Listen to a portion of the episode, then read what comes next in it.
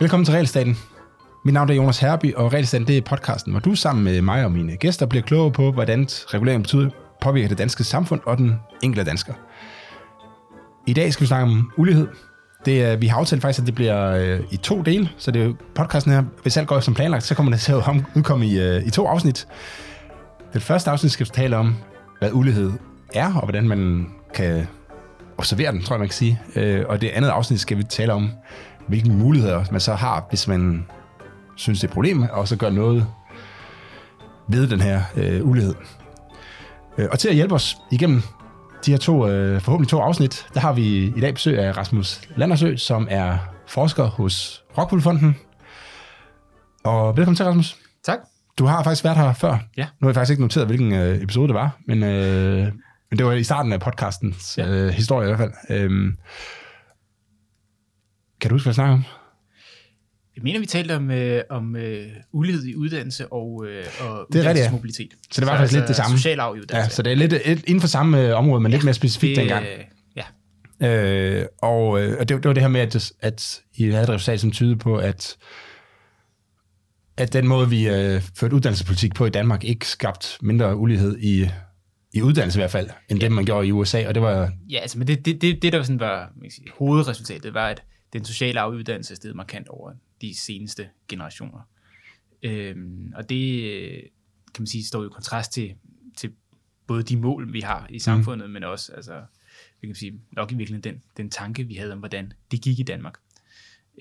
Så det var det, vi talte om dengang. Ja, og det kommer vi nok lidt tilbage til igen. Men ja, kan du lige, nu, hvis man nok lige har hørt det, eller ikke kan huske det, kan du så ikke lige starte med at lige introducere dig selv? Kort, og måske også lige fortælle en lille smule om Rockwool Fondens forskningsenhed, som det er, hvor du sidder. Jo, ja, men jeg hedder som sagt Rasmus, og jeg er forskningsprofessor hos Rockwool Fonden. Det køller lidt op. Ja, og jeg er økonom, ligesom dig. Kan politik, ja. Og så efter selvfølgelig taget en PhD, og arbejdet hos Rockwool Fonden jo så... Næsten en livstid. I hvert fald så gammel som endnu. Indtil videre. Så meget liv, som du nogle gange har. Ja. Og der forsker vi jo i sådan brede velfærdsemner, der er, og spørgsmål, der er altså vigtige for, hvad kan man sige, for det velfærdssamfund og det samfund, vi har. Og det kan jo være alt fra arbejdsmarkedet til uddannelse, til integration, til sundhed osv. Og det er jo så altså forskning, der er upartisk, så vi har ikke nogen politiske statements i, hvad kan man sige, at nu finder vi ud af, at en eller anden politik har gjort noget. Der var flere, der kom i arbejde, men så kan det være, der var også omvendt andre, der fik færre penge. Er det godt eller dårligt? Det må nogle andre end os vurdere osv. Og lige sådan, når vi så stiller spørgsmål... Men vi snakkede lige om lidt, før vi gik i gang her, men I har et værdigrundlag, som er, at vi ligesom siger, nu tager vi udgangspunkt i det, som ser ud som ligesom er den politiske konsensus nu her, og ser, hvordan... Ja, hvad kan vi så sige om det? Den måde, vi så har indrettet samfundet på? Ja, altså det fonden gerne vil, det er jo at tilvejebringe ny viden, der kan kvalificere beslutninger og hvad kan man sige, den politiske debat mere generelt, men i relation til velfærdsstatens både social og økonomisk holdbarhed. Og det er klart, så implicit i det, så ligger der jo en vægtning af, at det så er vigtigt og interessant i sig selv. Så det er rigtigt. Så bare for at lidt ned. Så når du siger, at I ikke er politisk, så betyder det, at I forsøger ikke at dreje det i en eller anden bestemt retning. Nej. I siger bare, hvis det er det her, vi har besluttet, så lad os prøve at se, hvordan vi kan gøre det her på en, altså på en bedre måde, man skal sige. Nej, i virkeligheden, hvad der er bedre, det kan jo godt, altså... Det bliver selvfølgelig også politisk, ja. Ja, det kan man sige. Så det vi kan sige, det er, hvis man synes, at vi skal gøre det her, eller hvis man har det her mål, så kan man sige, så den her politik, vi så kigger på, det kan være en mere effektiv eller en mindre effektiv måde at nå de mål på. Men når målet i sig selv er rigtigt eller forkert. Ja, det går I ikke ind og peger på. Det må nogle andre vurdere. Og det passer meget godt med det her uddannelse, sådan noget, det I havde. Ikke? Man siger, hvis der er nogen, der har et mål om, at vi skal have mindre ulighed i uddannelse, jamen, så kigger jeg på, hvordan fungerer det, vi har nu egentlig. Og så kommer jeg frem til nogle resultater, og så kan folk jo på en eller anden måde tage det ned, som de nu engang har lyst til. Ja, det er ligesom det der målsætning, kan man sige. Jo, så kan man sige, så er der nogle ting, hvor de fleste vil være enige om, at det så at sige rigtigt går en vej. Altså ulighed i uddannelse, jeg tænker, den er sådan over den politiske palette, der vil de fleste nok tænke, at det, at det kunne være dejligt med lidt mindre ulighed i uddannelse. Mm. Så kan man sige, hvordan man så kommer derhen. Det kan man så være meget politisk uenig i, men alligevel. Hvorimod, altså skal der være store incitamenter til at komme i job, kontra, altså hvad skal ydelsesniveauet være, og så videre. Altså der kan mål og midler være meget, meget forskellige, alt efter hvor du spørger politisk. Så det prøver der er nogle steder, hvor der er sådan mere klassisk trade-off, man skal sige. Og det holder vi os jo ude for at sige altså noget om, hvad der så er rigtigt forkert i det. Mm. Yes. Og så afbryder jeg da faktisk dig. Du vil gerne fortælle om hvad I så lavede, ikke? Jo, og man kan sige, at den sidste del i forhold til den upartiske forskning, det er jo så, at de spørgsmål, vi undersøger, er jo også os selv, der stiller dem. Så det er ikke sådan, at man kan sige, at nu kan nogen i samfundet sige, at nu synes vi skal forske i det her, eller nu skal det ene parti synes, at det her er vigtigt, eller det andet parti synes, at der er noget, der er vigtigt, eller interesseorganisationer, eller noget som helst. Så det er os, der stiller spørgsmålene også, og det er os, der kommer med de svar, vi så kommer frem til, som værende det, uagtet om det så passer godt eller dårligt ind i et politisk aspekt. Mm-hmm. Og vi skal snakke om ulighed. Ja. Og i første omgang, hvad ulighed er. Og findes der er et godt mål for ulighed? Nu skal jeg understrege på et godt mål, for det selvfølgelig findes der gode mål, men findes der et godt mål? Altså hvad? Nej, sige, det er man skal kigge på. Men man kan sige, der findes jo ikke et fyldestgørende mål for ulighed. Det gør der ikke, og det kan man sige, den første grund til, at der ikke findes det er jo, at der er jo mange typer af ulighed. Altså, ulighed kan jo både være, hvad kan man sige, økonomisk ulighed, det kan også være ulighed i sundhed, det kan være ulighed i, altså for eksempel uddannelse, som vi talte om lige før. Det kan være fremtidsudsigter, det kan være alt muligt, ikke? Og, så man kan sige, så nej, det findes der jo ikke. Altså alene af den grund findes der ikke et mål. Og så kan man sige, alle de her forskellige mål, der så er, nogle kan være bedre end andre, de har også nogle begrænsninger i sig selv. Og det er jo også vigtigt at holde sig for øje, når vi taler om muligheder. Når vi, altså fordi, ja, det gør vi jo ofte i den offentlige debat, men tit er det jo enkelte tal, der bare bliver hævet frem, og som så bliver, så at sige, trukket ud med nogle implikationer over noget, de faktisk virkelig ikke måler. Mm, og altså jeg tror... Ja, måske skulle vi lige starte med, så hvad er det, altså hvad er for nogle forskellige, hvad er det for nogle, nu har du nævnt nogle af målene, men kan du ikke prøve at sige, kom lidt ind på, hvad er... Altså en af de ting, som vi offentliggør herinde, det er jo det der, altså i CEPOS, det er det her mål for indkomstulighed, ja. Altså Gini-koefficienten. Ja. Og der havde du et indlæg i Information for noget tid siden, sidste år, tror jeg det var, ja. Hvor I problematiserede det her mål her. Og kan du ikke prøve at komme lidt ind på, hvad det er? Hvad er for det? Jeg tror, de fleste vil tænke, at når man har økonomisk ulighed, så er den ligesom afgjort, at den er så steget, og nu er det et problem. Men der var I sådan lidt mere... holistisk, ja. Hvis man bruger sådan noget. Jo, altså Gini-koefficienten er jo, altså det er jo godt i den forstand. Måske skal vi lige forklare, kan du forklare, hvad det er? Ja, man kan sige, det er jo et mål for altså hvis vi nu siger indkomst, hvor ulige er indkomsten fordelt inden for en gruppe, det kan så være på hele landet, eller altså lad os nu lege, at vi to, vi havde vores eget land, ikke? Og er der en, der har alle ressourcerne, så er Gini-koefficienten 1, og har vi lige mange, så er den så 0. Så man kan sige, hvis nu sagde, at du havde tjent alt, og jeg tjente ingenting. Jeg tjente 100 kroner, du tjente 0. Ja, så vil Gini-koefficienten være 1, og hvis vi så tjente 50 kroner hver, så vil den så være 0. Og der kan man sige, det er jo så kan man sige, den første begrænsning ved sådan et mål som Gini-koefficienten, at der er jo flere år end bare det ene år. Så selvom Gini-koefficienten er 1, så siger den jo ikke noget om, hvor persistent den ulighed er. Det kan godt være, at du tjener 100 kroner i år, og jeg tjener 0 kroner i år, så næste år så bytter vi rundt, så tjener jeg 100 kroner, du tjener 0 kroner. Det er selvfølgelig et meget, meget ekstremt stiliseret eksempel. Men så vil Gini-koefficienten være 1, men man kan sige, at vores gennemsnitlige indkomst vil jo sådan set være den samme. Men det er faktisk vigtigt, ikke? Fordi man... Altså nu altså det er jo sådan, på en eller anden måde lidt tilfældigt, at man lige kigger på et år, ikke? Man kunne lige så godt kigge på dage, og så er man jo altså afhængig af, hvornår folk fik udbetalt deres løn. Altså folk bare lige for at putte det til ekstremerne, ikke? Jo, eller livstid eller sådan noget, så man får nogle helt andre resultater, ikke? Ja, så man kan sige, det siger i hvert fald ikke noget om persistensen i hvad kan man sige, i økonomisk ulighed. Det er den ene ting. Og den anden ting er, at man kan sige, vi lige prøver at gå lidt tilbage så i forhold til det med at opgøre Gini-koefficienten med indkomst. Hvad mener vi med indkomst i virkeligheden?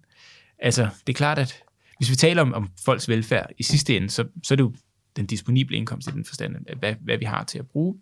Men man kan også kigge på, altså for eksempel vores markedsindkomster, altså løn, og hvis vi har aktier, kapitalindkomst osv., eller for selvstændige deres indkomst derfra. for firmaer. Og der er Gini-koefficienten jo noget højere i Danmark, end den er, fordi vi omfordeler rigtig meget.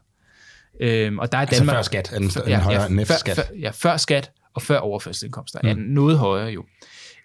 Og der er vi jo tættere på lande, som vi ikke normalt ellers sammenligner os med, når vi kigger på det. Og det kan man sige, det har jo noget at gøre med, at hvad kan man sige, at en del af den lighed, vi har i Danmark, har vi kvæg den omfordeling, der sker efterfølgende. Hvor hvis vi prøver at kigge på, jamen, sådan noget som, hvem er det, der får et job, og hvem er det, der har det vellønnede job, eller hvem der får de lange uddannelser osv., så er ligheden jo noget mindre i Danmark, end det så kan se ud efterfølgende. Og det kan man sige, det skal man også gøre sig. Så det du siger, det er, hvis man...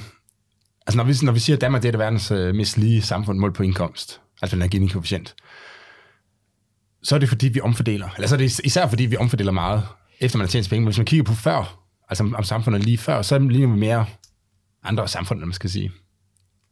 Ja, altså sat på spidsen. Der er stadig forskel. Ja, selvfølgelig. Men en stor del af den, i internationalt perspektiv, lave Gini-koefficient, der er i Danmark, når vi ser på disponibel indkomst, har jo noget at gøre med, at vi omfordeler meget fra så at sige høj til lav. Og det kan man sige, det skal man bare gøre sig klar også, når du taler om Gini-koefficienten. Hvad er det for et mål, og hvad er det så i virkeligheden, der så at sige bliver, altså for mekanismer, du får med i det. Og det er jo også, når vi så taler om, at Gini-koefficienten er steget i Danmark over tiden, over det sidste stykke tid, at så har du også noget at gøre med netop, altså, jamen, hvor meget omfordeles der? Er der overførsel, der er blevet indekseret relativt til løn, eller ej, eller skattelettelser osv.? Men man kan sige, det Gini-koefficienten jo så heller ikke fanger. Det er jo en stor del af, man kan sige, alle de velfærdsydelser, der ikke har noget med kroner og øre, der bliver udbetalt. Altså, det kunne være skole, det kunne være sundhedsvæsenet, for den sags skyld. Der bliver bygget veje, der bliver altså hjemmehjælp og så videre og så videre og så videre. Og det fanger den jo heller ikke. Altså alt det her, man så at sige kalder på engelsk i hvert fald in-kind transfers. Altså der er noget der så at sige bliver givet som gaver i stedet for checks, kan man sige. Ja. Så der er et problem, eller man kan sige, den nemmeste måde at forstå det på er måske at sige, hvis du i stedet for at få jeg ved ikke, hvad sådan en sundhedsforsikring koster. Lad os sige, den koster 5.000 kroner om måneden. Hvis du i stedet for at få det i form af, at hvis du bliver syg, så håndterer vi det. Men i stedet for at fik en check, hvor du sagde, nu skal du selv købe din egen sundhedsforsikring, jamen så vil den check på 5.000 kroner fylde mere for de laveste indkomster end for de høje indkomster, og derfor vil det så påvirke, men det vil i hvert fald påvirke Gini på en eller anden måde, ikke? Jo, det... Fordi så vil det være en disponibel indkomst lige pludselig. Og så skulle du bare betale for din egen... Jo, man kan sige, at i hvert fald i den forstand, at mange af de her ting, altså for eksempel sundhedsydelser, altså det begynder at blive dyrt, som man bliver ældre. Men som du bliver ældre, så vil de fleste jo heller ikke have, altså stoppe med arbejde. Og det kan man sige, det vil jo så løfte relativt meget for dem, der har en lav indkomst i det år. Så på den måde, så er uligheden, hvis du tager højde for, så at sige, alle de her overførsler i... som kommer sådan indirekte fra velfærdsstaten, også betydeligt lavere i Danmark. Og det har vi også, altså min kollega i Rockwool Fonden, Jakob Arndt, også set på, hvor stor den del i virkeligheden er. Og den er betydelig for nogle af de komponenter, der er i velfærdsstaten. Så hvad betyder det så, hvis man... Altså betyder det, at man... At han kun kiggede for Danmark, eller han kiggede internationalt? For Danmark. Og så man har ikke sådan en international sammenligning, hvor man... Nej, man kan sige, det er jo det er generelt svært at gøre på tværs af lande, fordi at det kræver, at du kan måle præcist, hvad er det for ydelser, du får. Og det kan man sige, det har vi jo i Danmark, altså via det data, og den måde, det bliver målt på. Altså, når jeg går til lægen, så bliver det registreret, og det bliver linket til mit CPR-nummer, der er DRG-takster og så videre, og så kan man præcis få, jamen, hvor meget har jeg i gåseøjne fået fra sundhedssystemet i det her lægebesøg, og så videre. Det har vi jo hele vejen rundt. Og det har man ikke i andre lande nødvendigvis, der kan linkes så godt til sådan data, hvor forskere kan se på det. Og så kan man sige, at den anden del, og det er jo så der, hvor vi begynder at tale om eksemplet her med sådan på tværs af år, at der er også en forsikring i velfærdsstaten i Danmark, som en Gini-koefficient jo heller ikke fanger. Så et er, at man kan have en høj eller en lav indkomst, men det er også meget værd at vide med sikkerhed, at jeg klamrer godt næste år, og næste år igen, og næste år igen. Og det kan man sige, det fanger Gini-koefficienten jo heller ikke. Men det er jo en meget, meget stor del af velfærdsstaten. Altså det med, hvis jeg bliver arbejdsløs for eksempel, så er der altså et socialt sikkerhedsnet, der fanger mig, og så videre, eller hvis jeg bliver syg og alt det her. Alt det fanger Gini-koefficienten heller ikke. Det kan også der i, at altså, vi har et stabilt politisk regime på en eller anden måde, så hvis du... Altså hvis nu man havde et regime, hvor... Altså nu kan vi se, der er lige ved den her inflation, meget høj inflation, ikke? Det er jo sådan en... Altså, det er jo, hvis man altid var usikker på, om der lige pludselig kom meget høj inflation, bestemt. Ja, så altså hvis der er meget politisk usikkerhed, som man ser i nogen, altså Tyrkiet og Venezuela og hvad det ellers hedder i de forskellige lande, ikke? Ja. Altså selvom man havde den samme indkomst i dag, så ville man have, så ville det påvirke ens, hvad skal man sige, altså dit velvære nu og her, kan man sige, fordi at du vil have den ud, du vil ligesom tage den usikkerhed på dig i dag, selvom den ligger i fremtiden, ikke? Ja, præcis.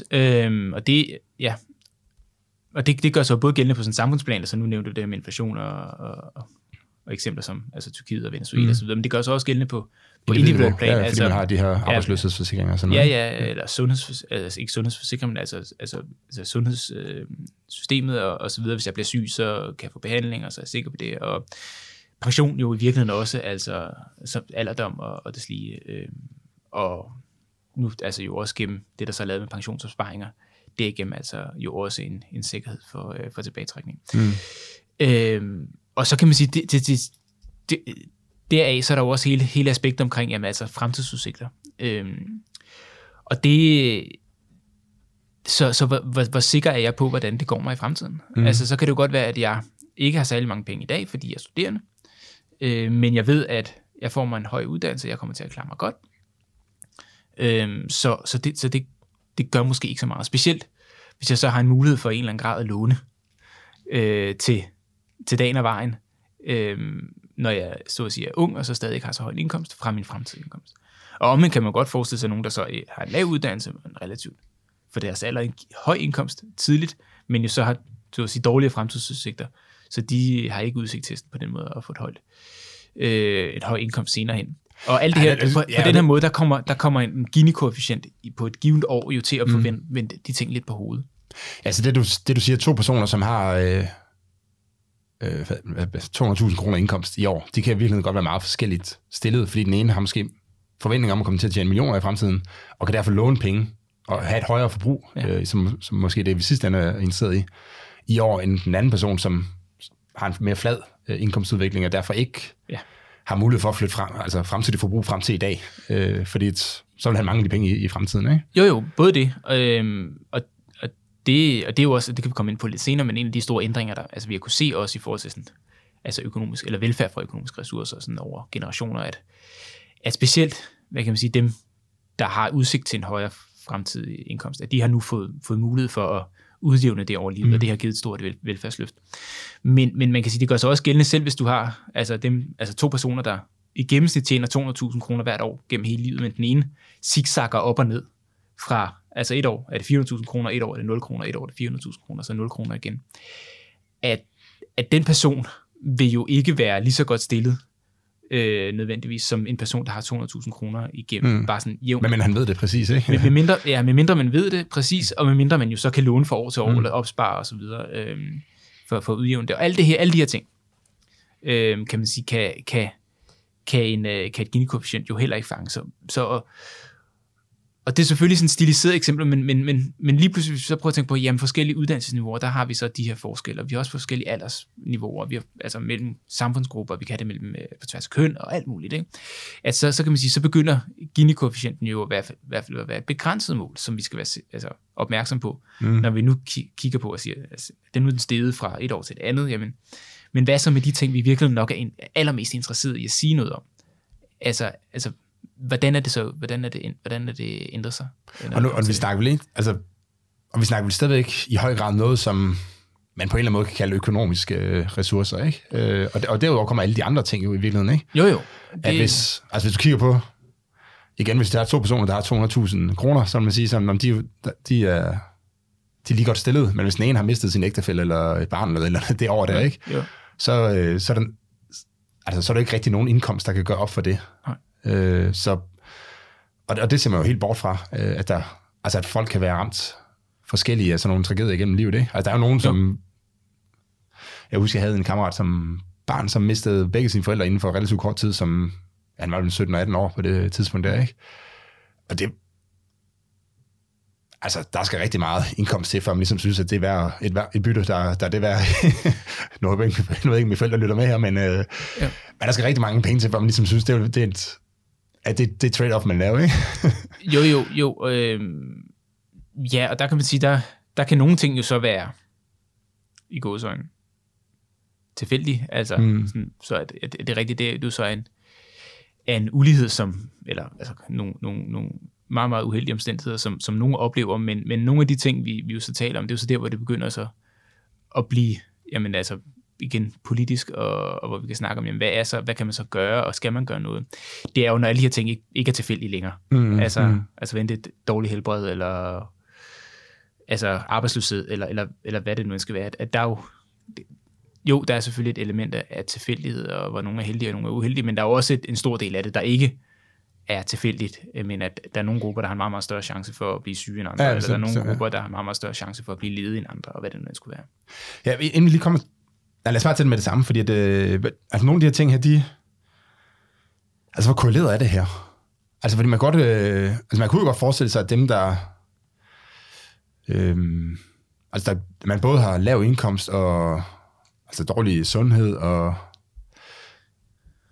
dårlige fremtidsudsigter, og måske også større sandsynlighed for, altså for, at nogen i ens familie dør tidligt. Fordi det, altså man kan sagtens forestille sig nogle skæbner, som er sådan, eller nogle grupper, som er ramt af alle ting på én gang, ikke? Som bare, hvordan, altså hvor korreleret er de her ting? Kan man sige lidt om, hvis man nu regnede alt, hvis man nu sagde, nu kunne lave et mål, hvor vi kunne regne alle de her ting med, ville uligheden så blive større, eller vil den blive mindre, eller altså har man en idé om det?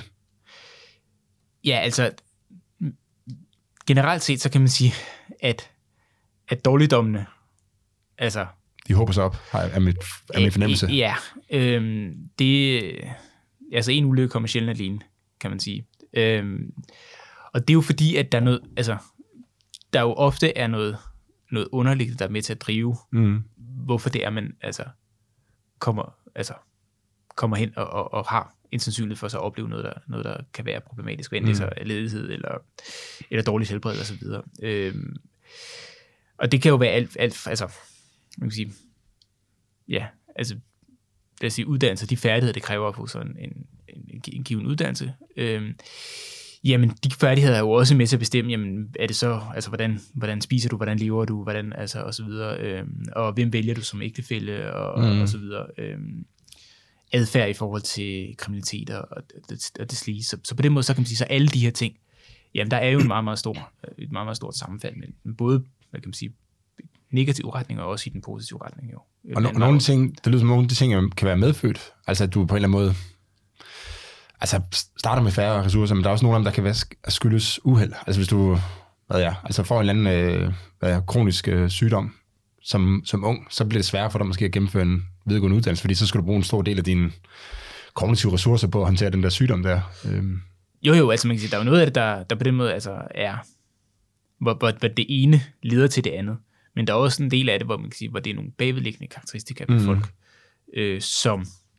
som hvad kan man sige, så forklarer de forskellige aspekter. Og så er spørgsmålet sådan, altså, jamen, hvad er det så, der er med til at skabe de, så at sige, underliggende karakteristikker, vi hver især har.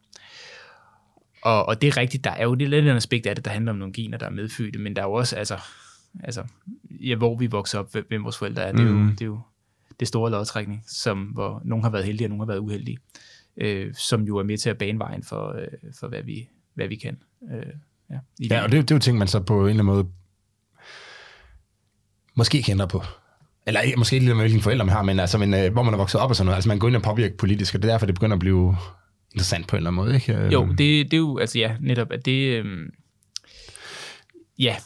og så lige med lynhurtigt, så begynder det at blive meget, meget... Altså, både spørgsmål om, jamen, hvad er det så reelt set, man kan gøre? Altså, hvad virker, så at sige? Men jo også, altså, hvor går grænsen så for hvad der... Altså sådan noget som... individets eller familiernes eget ansvar, og hvor, eller samfundets ansvar, hvor meget må man gå ind og så videre med det, i det, og hvor går grænsen? Det. Altså når vi ind på studiet, der snakker vi jo hele tiden om nytte, altså dermed som på en eller anden måde kan, jeg ved ikke, man, altså velvære, eller eller nu kan man ikke rigtig sige velfærd i Danmark, fordi så kommer folk til at tænke på den offentlige sektor, ikke? Men, men den er en eller anden form for velvære. Altså, hvor godt er dit liv på en eller anden måde, ikke? Og mange af de her ting, det er jo ikke direkte nytte, vi måler, men input til din nyttefunktion. Ja. Og kan man sige noget om, altså ved man noget om, hvor vigtige de her ting er relativt til hinanden? Altså, hvor vigtig er indkomst i forhold til sundhed, i forhold til alle de andre ting, der nu spiller ind i den her. Altså, det tror jeg leder efter. Hvis vi nu kunne lave en Gini på indkomst og en Gini på nytte, og måske endda en Gini på indkomst, hvor man også tager højde for alle de andre, alle de gratis ting, man får fra den offentlige sektor. Ja. Altså, hvor man... Hvad vil forskellen være på de to ting? Hvis jeg kunne svare på det, sådan, så ville... tror jeg kunne skrive mange lange forskningsartikler om det. Altså, det er klart, at jeg tænker, alle vil, hvis de fik stillet spørgsmål, vil du helst have 1 million eller et langt og lykkeligt liv, eller 1 milliard eller et langt og lykkeligt liv, så vil de vælge det sidste. Altså, ja. Så på den måde, men alligevel så er der jo en eller anden grænseflade mellem de to, at det er jo ikke, altså, så på et eller andet tidspunkt, så begynder der at være et trade-off mellem det. Altså, jeg tror et bedre spørgsmål er måske, om man kan finde nogle mål, der på en eller anden måde tager højde for eksempel også forskel i, hvordan vi ser vores også helbredsmæssige fremtidsudsigter. Mm. Altså, i hvert fald det, vi har prøvet i vores egen, den forskning, jeg har lavet sammen med nogle kollegaer fra University of Chicago, er at prøve at se på, jamen, altså, hvad er den forventede velfærd for dine fremtidige økonomiske ressourcer. Men i det, der tager vi jo så også højde for, jamen altså, hvis jeg, når jeg, altså så at sige, både bestemmer, hvor meget jeg sparer op, eller hvor meget jeg forbruger, eller hvor meget jeg arbejder, og så videre. I det, der tillægger jeg jo også altså en idé om, jamen altså, hvordan vil mit helbred være? Kan jeg arbejde, når jeg bliver 60 år, eller kan jeg arbejde, når jeg bliver 50 år, eller altså, lever jeg, når jeg er 70 år, og så videre. Så i det mål er de aspekter jo sådan set inde, så uden at vi sådan set har taget betragtninger af, hvad kan man sige, om mit helbred i sig selv, så prøver vi kvæg mine valg og mine økonomiske valg jo at tage højde for, hvordan jeg sådan set tænker om det. Implicit i hvert fald. Og der kan man sige, der ændrer det i hvert fald jo på nogle af de aspekter, som vi tidligere har set. Altså hvis vi taler om sådan noget som social arv, altså det der med, hvor meget hænger, hvordan vi klarer os sammen med hvordan vores forældre klarer sig.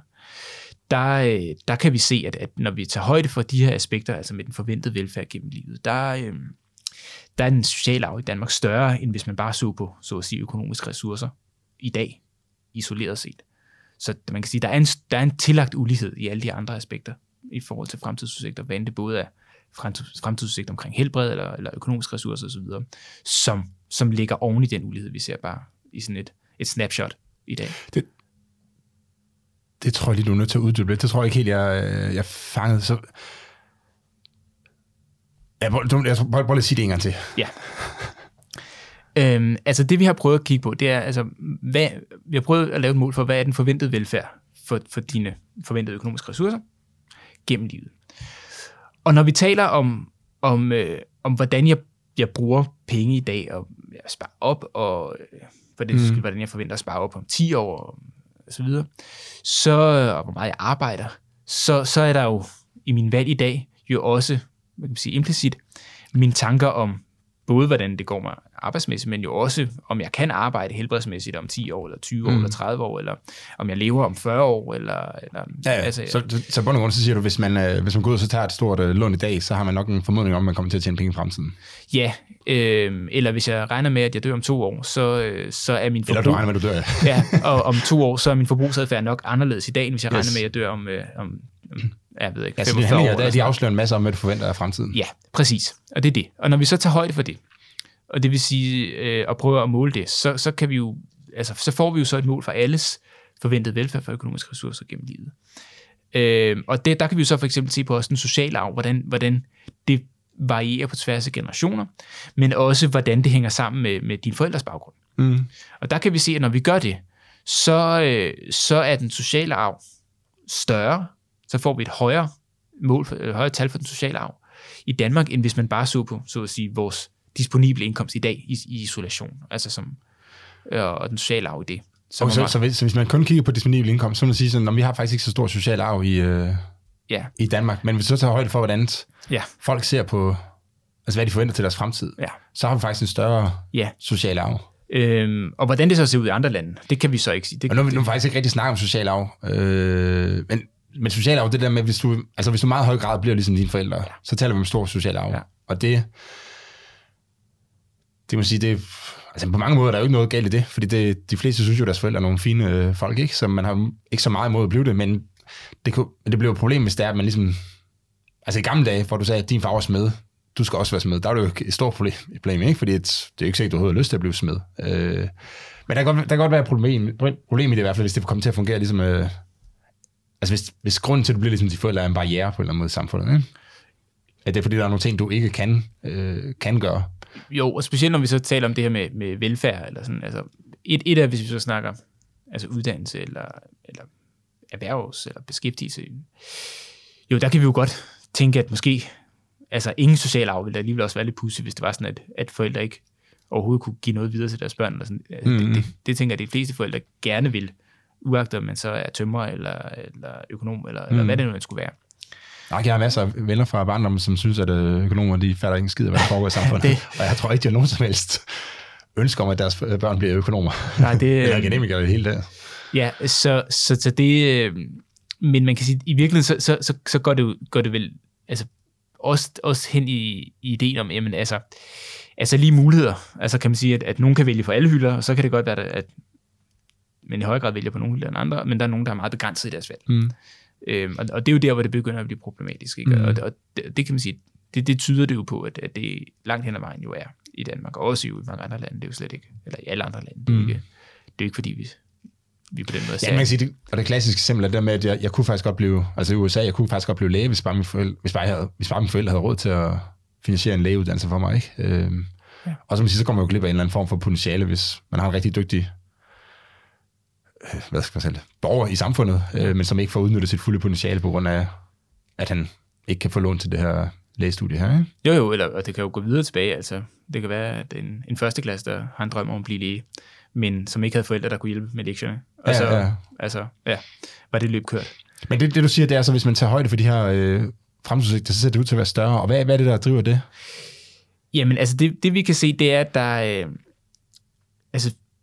For det første, så er der det her, vi talte om tidligere med man kan sige lidt akademiske indkomstprofiler.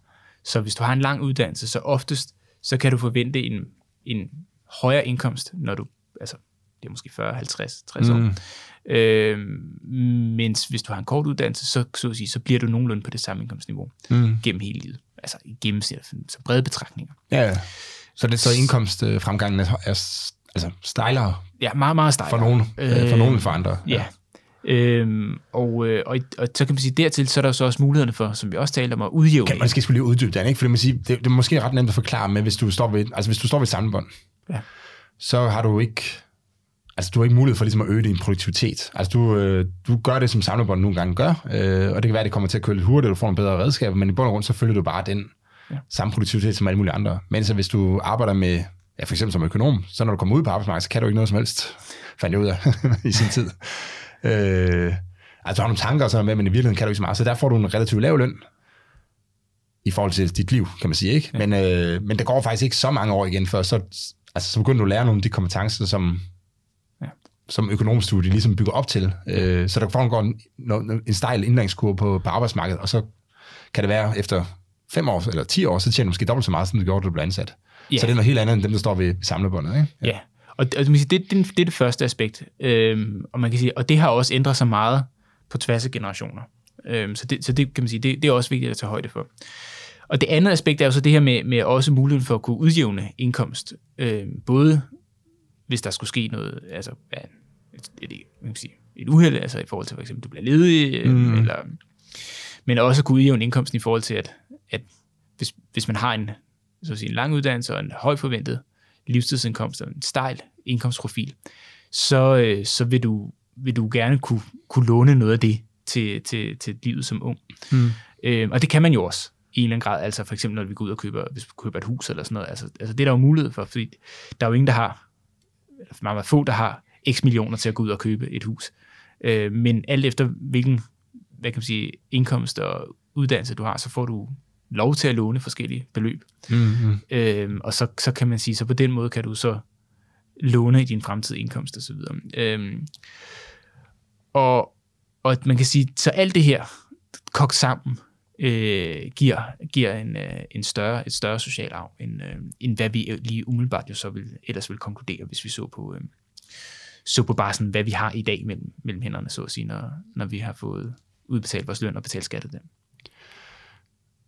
Altså, så du i højere grad minder mere om dine forældre, end man lige skulle tro, som kun kigger på din indkomst.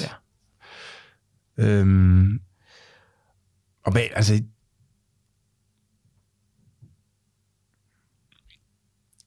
Hvad er det, altså, jeg tror simpelthen ikke, jeg forstår, hvad det er, der driver det der. Jamen, altså igen, det første er altså livstidsperspektivet. Altså, det vil sige, at jeg... Så er det fordi... Nå, så okay, nu tror jeg måske... Nu begynder jeg fejl. Så hvis du kigger på to personer, så vil du tænke, at de ser jo ens ud, fordi de har samme indkomst. Men der overser man, at den ene har udsigt til høj fremtidig indkomst, ja. Og den anden har ikke udsigt til høj fremtidig indkomst. Ja. Og når man indarbejder det, så bliver man opmærksom på, okay, han kom godt fra en rig familie, eller fra en ressourcestærk familie, ja. Og har en lav indkomst i dag, ja. Men i virkeligheden er han faktisk rigtig godt stillet. Ja. Så han minder rigtig meget om sin mor og far. Ja. Han minder faktisk ikke om ham, den andens mor og far, fordi som kom fra mindre ressourcer, for han har faktisk mange ressourcer. Så ja. Det overser man, hvis man kun kigger på årets indkomst. Ja, det overser man. Og alle de andre ting, der så spiller ind i det der. Ja. Okay. Ja. Jeg håber, lytterne var hurtigt til at fange den her end mig. Jeg er ked af, at jeg ikke fik klart det over, men det var godt, du lige kunne tage det op. Og så, plus mulighederne for at altså udjævne, eller altså at låne i fremtiden som sådan. Jeg så faktisk, der var en interessant pointe i nogle af de ting, jeg har skrevet med, at lave renter, de... Altså, man tænker jo, at lave renter, det er jo... Jeg ved ikke, man kan sige, det er godt eller skidt, men de fleste vil nok synes, at det er meget rart at skulle betale lidt for at låne til forbrugere, til boliger og sådan noget, ikke? Men det påvirker faktisk også... Altså, det påvirker så faktisk den her ulighed, når man tager højde for det her, ikke? Fordi lige præcis dem, der har udsigt til en høj fremtidig indkomst, de er mulige for at låne meget mere. Ja. Og dem, de får rigtig, rigtig stor gavn af en lav rente, mens dem, der har en mere flad indkomstprofil, de har ikke samme mulighed for at låne i fremtidig indkomst. Ja, præcis. Og det, ja. Så de får ikke noget ud af, at der kommer at lave renter, så der sker faktisk nogle store omfordelinger der, altså i forbindelse med de her rente, altså i forbindelse med renterne går op og ned. Ja, altså i forhold til, netop hvordan man kan udjævne indkomst over livet. Og der synes noget, det er interessant, at I var inde på, det er faktisk ikke en debat, jeg var særlig meget inde på, men I det der studie, der som I vil sidde og snakke om, der refererer til det med, der må der have været sådan en opfattelse af, at nuværende generationer ikke skulle få det bedre end ens forældre. Den diskussion er jeg overhovedet ikke lagt mærke til. Jeg tror, jeg måske bare så biased, at jeg ser positivt på verden, så jeg tænker, at alle får det bedre hele tiden. Men kan du prøve lidt, hvis jeg lige skal slå dig med at runde af med den, så... Ja, altså, fordi det vi jo så kan se, det er jo, at nu nævnte du eksemplet med renter, ikke? Altså, hvis vi... Altså nu har der så været rentestigninger stadig, men hvis vi går tilbage til 80'erne og sådan noget, og ser på de renter, der var i Danmark der, ikke? Altså det var jo, altså må man sige, en helt anden verden. Ja. Og også i forhold til nu sikkerhed, altså jobsikkerhed for den brede befolkning, altså som jo er meget, meget større i dag, end den også var for, hvis vi går, man kan sige 40 år tilbage, 35-40 år tilbage. Og også, man kan sige, nogle af de altså ting, der har været på for eksempel boligmarkedet i forhold til corona og så videre, og man så synes, det er rigtig forkert, og der kan være boligbobler og alt muligt, men altså, alt andet lige, så har det jo givet mulighed for, at der er nogen, der kan tilgå midler, som de ikke har i dag, men som de forventer at få i fremtiden på en anden måde. Og det gør jo, at så bliver de jo løftet på en anden måde, og så kan man sige, så får de jo en højere velfærd for de økonomiske ressourcer, end deres forældre kunne. Selv hvis forældrene, så at sige, havde den samme indkomst og så videre, som de har i dag. Ja, fordi der er mindre usikkerhed, og der er bedre fremtidsudsigter i det hele taget, og mindre usikkerhed, og det er lettere at låne i forhold til fremtidig forventet indkomst, end det var Nej, mine forældre, de solgte en lejlighed, før de flyttede til Jylland. Og der var, uden lige helt har nogensinde sat mig ind i de regler, men de fik i hvert fald, de skulle sælge en eller anden form for pantebrev, eller fik et pantebrev. Mm. Og det kunne de så, ham der så købte deres lejlighed, kunne så ikke betale det, og så endte de så med at tabe en stor portion af den indtægt, eller den salgssum, kan man sige, ikke? Ja. Fordi ham der, han med ikke kunne betale det af pantebrev der. Og den usikkerhed har man overhovedet i dag, for det har den finansielle sektor ligesom taget sig af nu, ikke? Jo, altså, men nu får du alle dine penge, når du sælger dit hus. Det er ikke sådan, at du selv har nogen, altså skal ud og så lege bank. Det... Ja, både det, men der er også, altså, nu har der været det her med, som det blev indført for, er det snart 20 år siden, det her med, hvad kan jeg sige, at du kan jo vente med at betale af på et lån, jo langt hen ad vejen, ikke? Og så bare betale, lån, og så bare betale renterne. Og så kan man sige, og det giver jo også mulighed for, specielt dem, der skal ind på boligmarkedet til at starte med, at der kan man så låne lettere, ikke? Og i forhold til, jamen, man havde det også i forhold til, det er jo så, man kan sige, blevet strammet noget, men altså i forhold til, hvem det så var, hvor meget man kunne låne, belåne og så videre, at det bliver også altså gjort meget løsere, og på alle mulige måder bliver det lettere, og er det blevet lettere jo, langt hen ad vejen, end det var i vores forældres generationer, og på den måde låne i fremtidig indkomst. Vi har også et andet eksempel med det her med arbejdsløsheden, som jo var meget høj i starten af 90'erne. Nu kan jeg huske, at det var 10% eller sådan noget. Altså rigtig, rigtig høj i forhold til i dag, ikke? Jo. Og der er det jo... Og specielt, altså, hvis du ser på ungdomsarbejdsløshed og sådan noget. Ja. Altså, det er jo, ja. Og det er jo ret åbenlyst, at det er jo meget bedre at komme ind i et samfund, hvor der er lav arbejdsløshed, fordi du har meget mindre risiko for at ende som arbejdsløs selv, ikke? Så du har meget... Det bliver meget nemmere at planlægge dine... Og meget billigere på en eller anden måde at planlægge din fremtid, ikke? Jo. Men man kan sige, altså, så konklusionen er jo så, at når vi ser på det her med den forventede velfærd gennem livet, så er den nuværende generation langt hen ad vejen bedre stillet end den forrige. Men der så også er nogle arbejderbias til det, kan man sige, og som vi har været inde på, så er det her med at kunne låne jo specielt relevant, hvis du forventer at få en meget høj indkomst i fremtiden, end du gør i dag. Og det er jo specielt folk med lange uddannelser, der gør det. Ja. Og dem, der har lange uddannelser, kommer også oftest fra familier, der selv havde mange ressourcer. Så det vil sige, det velfærdsløft, der er sket, der er jo ikke blevet jævnt fordelt over hele befolkningen. Det er bestemt landet hos dem, der så at sige klarer sig godt i forvejen. Så på den måde, så kan man sige, så har der været et løft, men det er ikke noget, der på den måde har nødvendigvis mindsket uligheden. Måske snart tværtimod. Ikke? Så det er jo lidt spørgsmålet, altså så er det så... Så er der alle mulige ting, der trækker alle mulige forskellige retninger, kan man sige. Ja, så man kan sige, der har været, så måske som floskel, altså et tidsvand, der har løftet alle både, ikke? Men derfor så kan uligheden jo stadig være steget af det. Og hvad der så er det rigtige og forkert, eller om det er godt eller dårligt, det kan man sige, det skal nogle andre bestemme. Ja, men det er en... Det har vi faktisk ikke snakket om, men med mange af de... Eller, ulighed har jo ligesom den ulempe nogle gange. Jeg har mange af de her mål her, at hvis alle får det dobbelt så godt, så er uligheden den samme, ikke? Men der er jo ikke nogen, der er jo ikke nogen tvivl om, at alle vil hellere have det samfund, som er dobbelt så godt. Men der var en eller anden, vi snakkede om, hvor du sagde, at der var et trade-off i forhold til, det der med, om du vil have 1 million, og så et langt og godt liv, eller milliarder og et langt godt liv, ikke? At der... Hvis du får 1 million og et langt og godt liv, og milliard og et... Ikke helt så langt, men godt liv. Så begynder man så at sige sådan, hvor skal man trade-off liggende, ikke? Hvor mange milliarder skal jeg egentlig have for at så give afkald på det der, ikke? Og det er lidt det samme med ulighed, ikke? At du sige, hvis nu ulighed, det går ud over den... altså, hvis det at bekæmpe ulighed har effekt på nogle af de andre mål. Jeg tror, I er inde på det med det med arbejdsløshed, i noget af det, jeg har læst. Og siger, hvis nu siger, at vi gerne reducerer uligheden ved at have høje overførselsindkomster, men det samtidig også fører til højere arbejdsløshed, jamen så får du nogle trade-offs, hvor man siger, at det ikke at det ikke, hvor prøver jeg at komme hen her, at uanset hvad man, altså der kan være nogle problemer i målene, ikke? Fordi de er ikke nødvendigvis så højt for det her. Jo, jeg vil sige, sådan helt... Altså sådan, man kan sige, et lidt stiliseret eksempel, altså, som jo ofte i en politisk debat, altså, så det kan være sådan, altså, vi skal gøre samfundskagen større, det kan så være det ene, men det kan vi så gøre ved at måske sænket skatter, og derved bliver uligheden større. Men så kan alle i en eller anden grad blive lidt bedre stillet, men der er nogen, der bliver meget bedre stillet, og der er så andre, der ikke rykker så meget. Og det er jo noget, altså, der også bliver debatteret nu her i forhold til de forslag, der har været i forhold til topskat og så videre nu her. Og det bliver det sikkert også næste gang, der er skatteforhandlinger, og det var det også sidste gang og så videre. Yeah. Og hvad det så er, der er det rigtige, altså at bliver det bedre for alle, men der er nogen, der bliver løftet meget, og der er nogen, der så ikke bliver løftet så meget.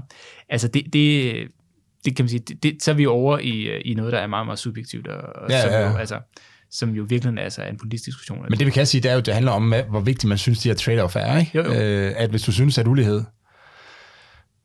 altså hvis du synes, det er det eneste afgørende, så det er der nok ikke, det er der ikke nogen, der gør vel, men hvis du synes, det er det eneste afgørende, jamen så selvom alle bliver dobbelt så rige, så hvis uligheden bare stiger, næsten alle bliver dobbelt så rige, så hvis uligheden stiger en lille smule, så vil du sige, at det er ikke et bedre samfund. I samtidig med, hvis du synes, at ulighed er fuldstændig ligegyldigt, så vil du sige bare, altså, hvis vi kan blive 1 krone rigere, men det betyder, at der er en person, der får hele indkomsten, så vil du sige, at det er ikke noget problem, bare vi bliver 1 krone rigere. Ikke? Det er selvfølgelig, alt er selvfølgelig nuancer mellem de to ting, men... Ja, så er vi jo tilbage, hvor vi startede, altså i virkeligheden i forhold til, at altså lad os nu sige, så omfordelte vi alle indkomsten, så alle havde præcis den samme efter skat og overførsler. Men at der er en masse andre ting, som vi måske i virkeligheden er mere interesseret i, eller i hvert fald lige så interesseret i, som bare, hvad kan man sige, indkomst er det, man kan købe for penge. Altså for eksempel helbred og sundhed, som altså langt hen ad vejen relateret til alle mulige andre ting, end bare det indkomst. Som er noget med livsstil og så videre at gøre, som vi ikke kan omfordele. Eller altså uddannelse og hvem, der har mulighed i uddannelsessystemet, det kan vi jo heller ikke. Altså det er jo ikke sådan, at vi kan, efter man har taget sin 9. klasse eksamen, så sige, at så udjævner vi færdigheder, og så beskatter vi dine færdigheder med et, og så får du lidt andre. Og så, hvor man kan sige, så der kan ligge en masse uligheder, der er en masse uligheder og forskelle blandt os, som ikke bare handler om indkomst. Og der kan man sige, så der handler det jo om nogle andre ting, end bare, så at sige, i godsøjne, at altså hvem der har mange penge, og hvem der har få. Det var en fantastisk overgang til del 2 af vores samtale, så tror vi... Ja. Vi tager en lille pause, yes. Og det kan godt være, at der er en lidt længere pause for jer, der lytter med, men næste gang kommer vi til at tale om, hvad vi så ved om de ting, vi så gør for at håndtere ulighed, eller hvad man skal sige. Så tak for den her gang, og vi tager lige en kort pause, I får en lidt længere pause, og så ses vi til del 2 om lidt. Tak for i dag.